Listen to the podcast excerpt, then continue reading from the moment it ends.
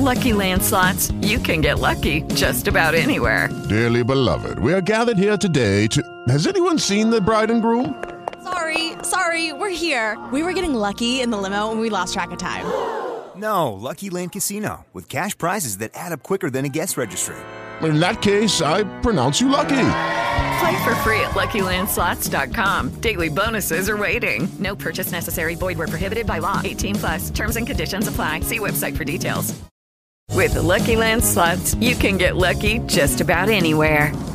This is your captain speaking. Uh, we've got clear runway and the weather's fine, but we're just going to circle up here a while and uh, get lucky. No, no, nothing like that. It's just these cash prizes add up quick. So I suggest you sit back, keep your tray table upright, and start getting lucky. Play for free at LuckyLandSlots.com. Are you feeling lucky? No purchase necessary. Void where prohibited by law. 18 plus terms and conditions apply. See website for details. The Facts in the case of Monsieur Valdemar. From Tale of Mystery and Imagination by Edgar Allan Poe. Of course, I should not pretend to consider any matter for wonder that the extraordinary case of Monsieur Valdemar has excited discussion. It would have been a miracle had it not, especially under the circumstances, through the desire of all parties concerned to keep the affair from the public, at least for the present, or until we had further opportunities for investigation. Through our endeavors to effect this, a garbled or exaggerated account made its way into society, and became the source of many unpleasant misrepresentations, and very naturally a great deal of disbelief. It is now rendered necessary that I give the facts, as far as I comprehend them myself. They are succinctly this. My attention for the past three years had been repeatedly drawn to the subject of mesmerism, and about nine months ago it occurred to me quite suddenly that in the series of experiments made hitherto there had been a very remarkable and most unaccountable omission. No person had as yet been mesmerized in articulo mortis. It remained to be seen, first, in such condition, there existed in the patient any susceptibility to the magnetic influence. Secondly, whether, if any existed, it was impaired or increased by the condition. Thirdly, to what extent or for how long a period the encroachments of death might be arrested by the process. There were other points to be ascertained, but this most excited my curiosity. The last in especial, from the immensely important character of its consequences. In looking around me for some subject by whose means I might test these particulars, I was brought to think of my friend, Monsieur Ernest Valdemar, the well-known compiler of the Bibliotheca Forensica, and author, under the plume of Issachar Marx, of the Polish versions of Wallenstein and Gargantua. Monsieur Valdemar, who has resided principally at Harlem, New York, since the year 1839, is or was particularly noticeable for the extreme spareness of his person, his lower limbs much resembling those of John Randolph, and also for the whiteness of his whiskers, in violent contrast with the blackness of his hair, the latter, in consequence, being very generally mistaken for a wig. His temperament was markedly nervous, and rendered him a good subject for mesmeric experiment. On two or three occasions I had put him to sleep with little difficulty, but was disappointed in other results which his particular constitution had naturally led me to anticipate. His will was at no period positively or thoroughly under my control, and in regard to clairvoyance, I could accomplish with him nothing to be relied upon. I always attributed my failure at this point to the disordered state of his health.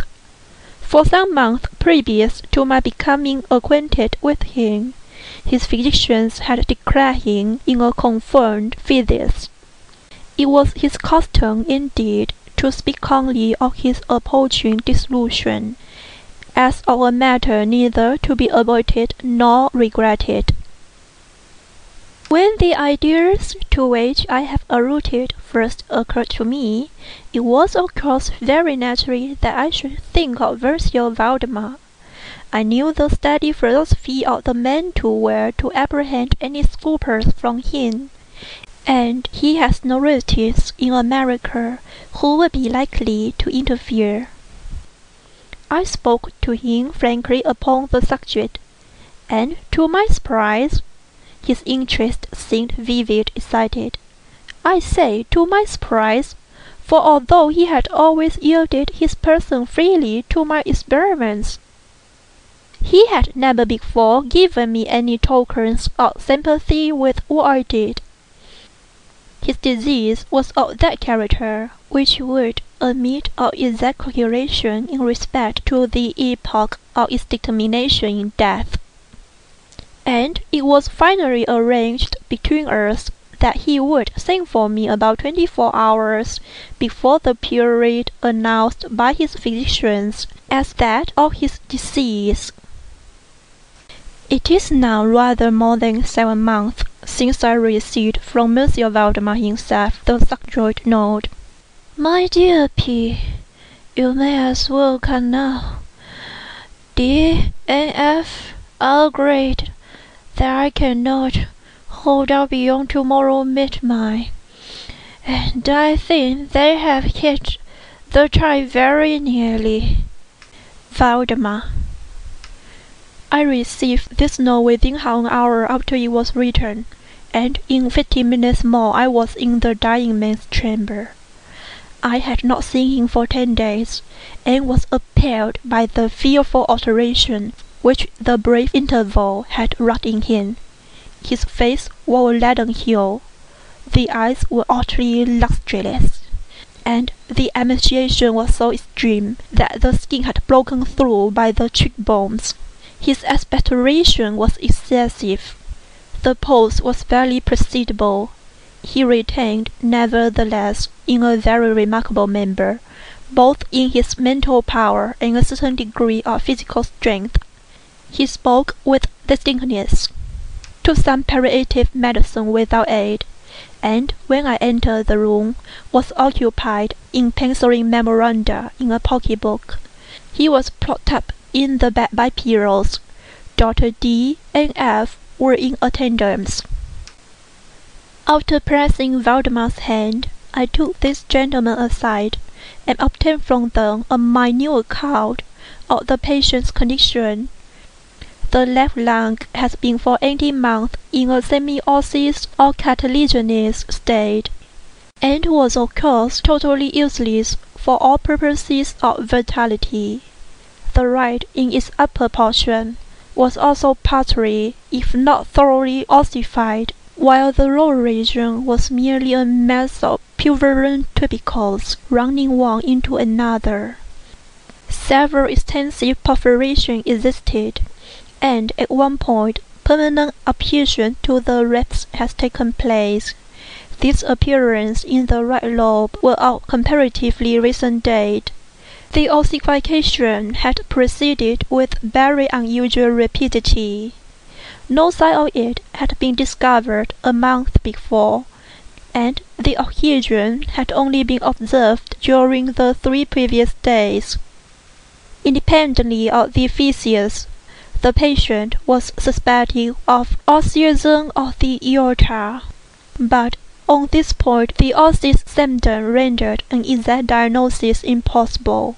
It was the opinion of both physicians that Monsieur Valdemar would die about midnight on the morrow, Sunday. It was then seven o'clock on Saturday evening.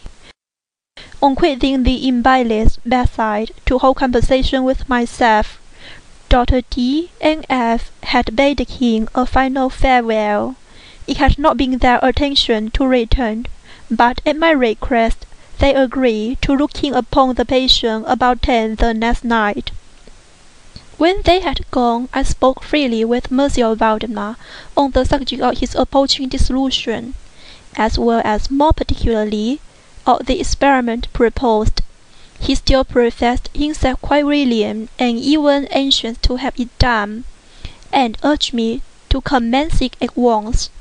A male and a female nurse were in attendance, but I did not feel myself altogether at liberty to engage in a task of this character with no more reliable witness than these people, in case of sudden accident, might prove. I therefore postponed operations until about eight the next night, when the arrival of medical students, with whom I had some acquaintance, Mr. Theodore L., relieved me from further embarrassment. It had been my design originally to wait for the physicians but I was induced to proceed, first by the urgent entreaties of Monsieur Valdemar, and secondly by my commission that I had not a moment to lose, as he was evidently sinking fast.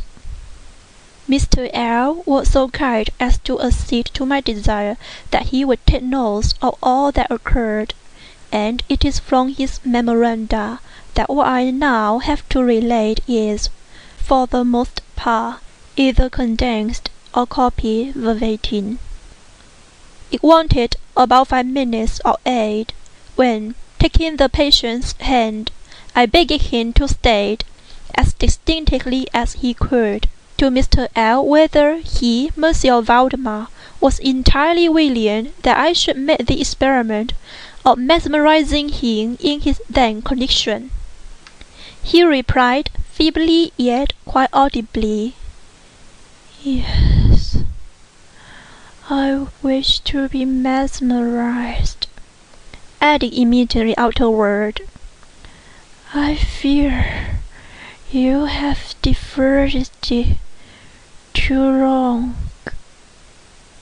While he spoke thus, I commenced the passes which I had already found most effectual in stealing him he was evidently influenced with the first lateral stroke of my hand across his forehead, but although I exerted all my powers, no further perceptible effect was induced until some minutes after ten o'clock, when Dr. D and F called according to appointment.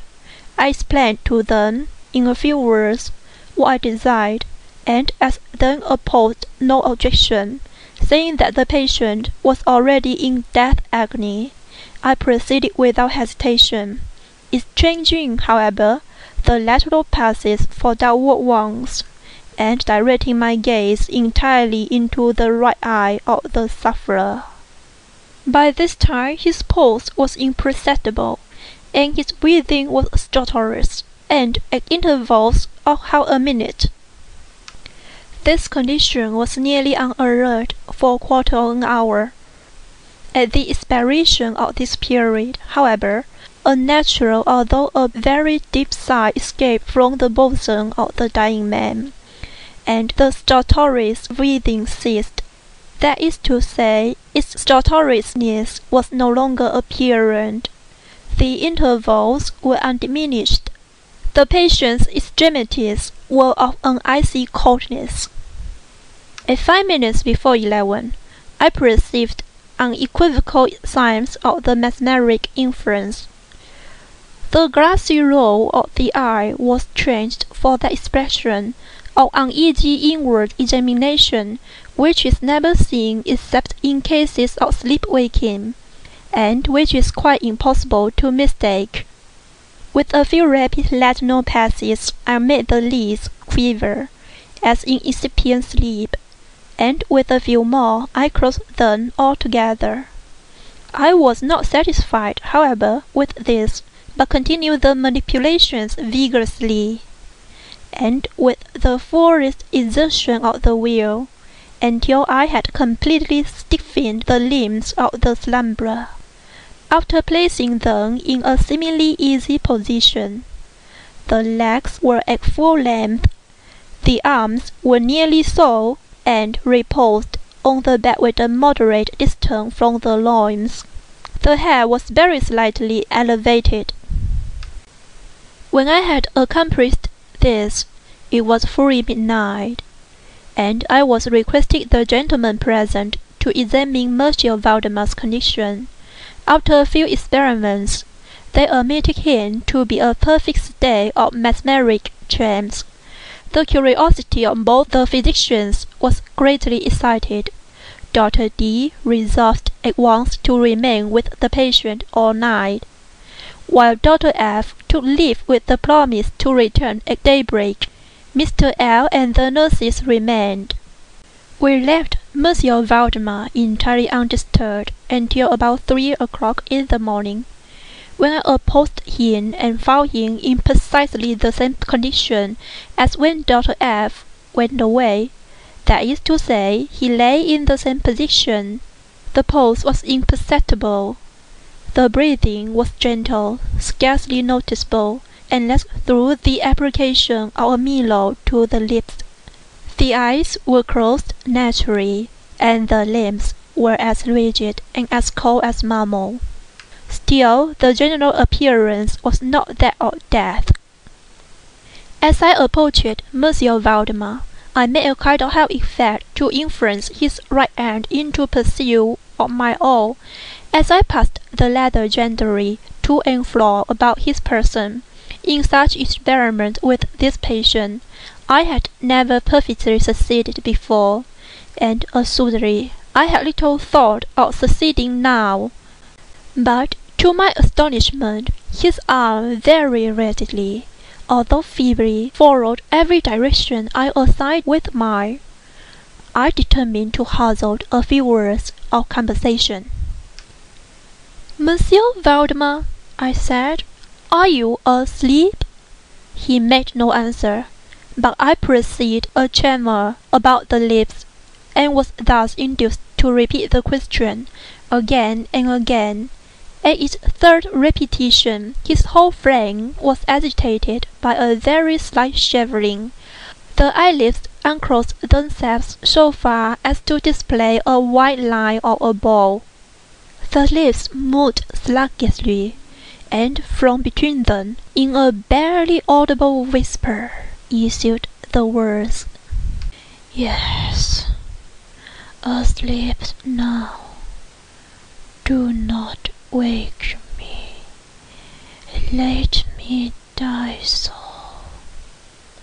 Here I felt the limbs, and find them as rigid as ever. The right arm, as before, obeyed the direction of my hand. I questioned the sleep-waker again. "Do you still feel pain in the breast, Monsieur Valdemar?" The answer now was immediate but even less audible than before. No pain. I am dying. I did not think it advisable to disturb him further just then, and nothing more was said or done until the arrival of Dr. F, who came a little before sunrise, and expressed unbounded astonishment at finding the patient still alive. After feeling the pulse and applying a Milo to the lips, he requested me to speak to the sleep-waker again. I did so, saying, "Monsieur Valdemar, do you still asleep?" As before, some minutes elapsed ere a reply was made and during the interval the dying man seemed to be collecting his energies to speak. At my fourth repetition of the question, he said very faintly, almost inaudibly, "Yes, still asleep, dying." It is now the opinion, or rather the wish, of the physicians that Monsieur Valdemar should have been suffered to remain undisturbed in his present apparently tranquil condition. until death should supervene, and this, it was generally agreed, must take place within a few minutes. I concluded, however, to speak to him once more, and merely repeated my previous question. While I spoke, there came a marked change over the countenance of the sleep-waker. The eyes rolled themselves slowly open, the pupils disappearing outwardly. The skin generally assumed a cadaverous hue, resembling not so much parchment as white paper, and the circular hectic spot which hitherto had been strongly defined in the centre of each cheek went out at once. I use this expression because the suddenness of their departure put me in mind of nothing so much as the extinguishment of a candle by a puff of breath. The upper lip at the same time writhed itself away from the teeth, which it had previously covered completely, while the lower jaw fell with an audible jerk, leaving the mouth widely extended, and disclosing in a full view of the swollen and blackened tongue. I presume that no member of the party then present had been accustomed to the deathbed horrors. But so hideous beyond conception was the appearance of Monsieur Valdemar at this moment, that there was a general shrinking back from the region of the bed. I now feel that I have reached a point of this narrative at which every reader will be startled into positive disbelief. It is my business, however, simply to proceed. There was no longer the faintest sign of vitality in Monsieur Valdemar, and concluding him to be dead, we were consigning him to the charge of the nurses, when a strong vibratory motion was observable in the time. This continued for perhaps one minute. At the expiration of this period, there issued from the distended and motionless jaws a voice, such as it would be madness in me to attempt describing. There are indeed two or three epithets which might be considered as applicable to it in part. I might say, for example, that the sound was harsh, or broken, or hollow, but the hideous whole was indescribable, for the simple reason that no similar sounds have ever jarred upon the ear of humanity. There were two particulars, nevertheless, which I thought then, and still think, might be fairly be stated as characteristic of the intonation as well as adapted to convey some idea of its unearthly particularity. In the first place, the voice seemed reach our ears, at least mine, from a vast distance, or from some deep cavern within the earth. In the second place, it impressed me, I fear indeed, that it would be impossible to make myself comprehended, as gelatinous or glutinous matters impress the sense of touch. I have spoken both of sound and of voice. I mean to say that the sound was one of distinct, or even wonderfully, thrillingly distinct syllabification. Monsieur Valdemar spoke obviously in reply to the question I had propounded to him a few minutes before I had asked him, it will be remembered, if he still slept. Now he said, Yes, no, I have been sleeping, and now, now I am dead. No person present even affected to deny or attempted to repress the unutterable shuddering horror which these few words thus uttered were so well calculated to convey. Mr. L. the student swarmed. My own impressions I would not pretend to render intelligible to the reader. For nearly an hour we busied ourselves silently without the utterance of a word, in endeavours to revive Mr. L. When he came to himself, we addressed ourselves again to an investigation of Monsieur Valdemar's condition. It remained in all aspects as I have last described it, with the exceptions that the mirror no longer afforded evidence of respiration. An attempt to draw blood from the arms failed. I should mention, too, that this limb was no further subject to my will. I endeavoured in vain to make it follow the direction of my hand. The only real indication, indeed, of the mesmeric influence was now found in the vibratory movement of the tongue. Whenever I addressed Monsieur Valdemar a question, he seemed to be making an effort to reply, but had no longer sufficient volition. To inquiries put to him by any other person than myself he seemed utterly insensible. Although I endeavoured to place each member of the company in mesmeric rapport with him, I believe that I have related all that is necessary to an understanding of the sleep-waker's state at this epoch. Other nurses were procured, and at ten o'clock I left the house in company with two physicians and Mr. L. In the afternoon we all called again to see the patient. His condition remained precisely the same. We had now some discussion as to the propriety and feasibility of awakening him, but we had little difficulty in agreeing that no great purpose would be served by doing so. It was evident that so far death, or what is usually termed death, had been arrested by the mesmeric process. It seemed clear to us all that to awaken Monsieur Valdemar would have been merely to ensure his instant, or at least his speedy dissolution.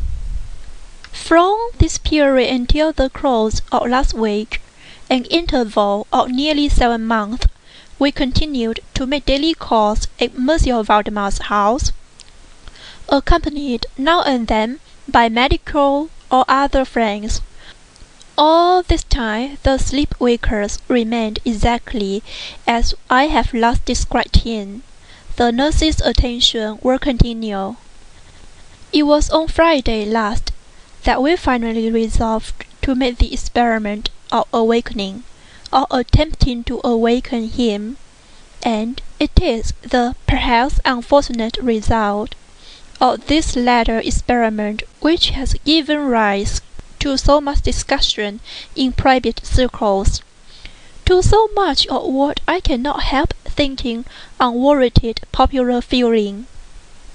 For the purpose of relieving Monsieur Valdemar from the mesmeric trace I made use of the customary passes. These for time were unsuccessful. The first indication of reviving was afforded by a partial descent of the iris. It was observed as especially remarkable that this lowering of the pupil was accompanied by the profuse of a yellowish ichor from beneath the lids of a pungent and highly offensive odour.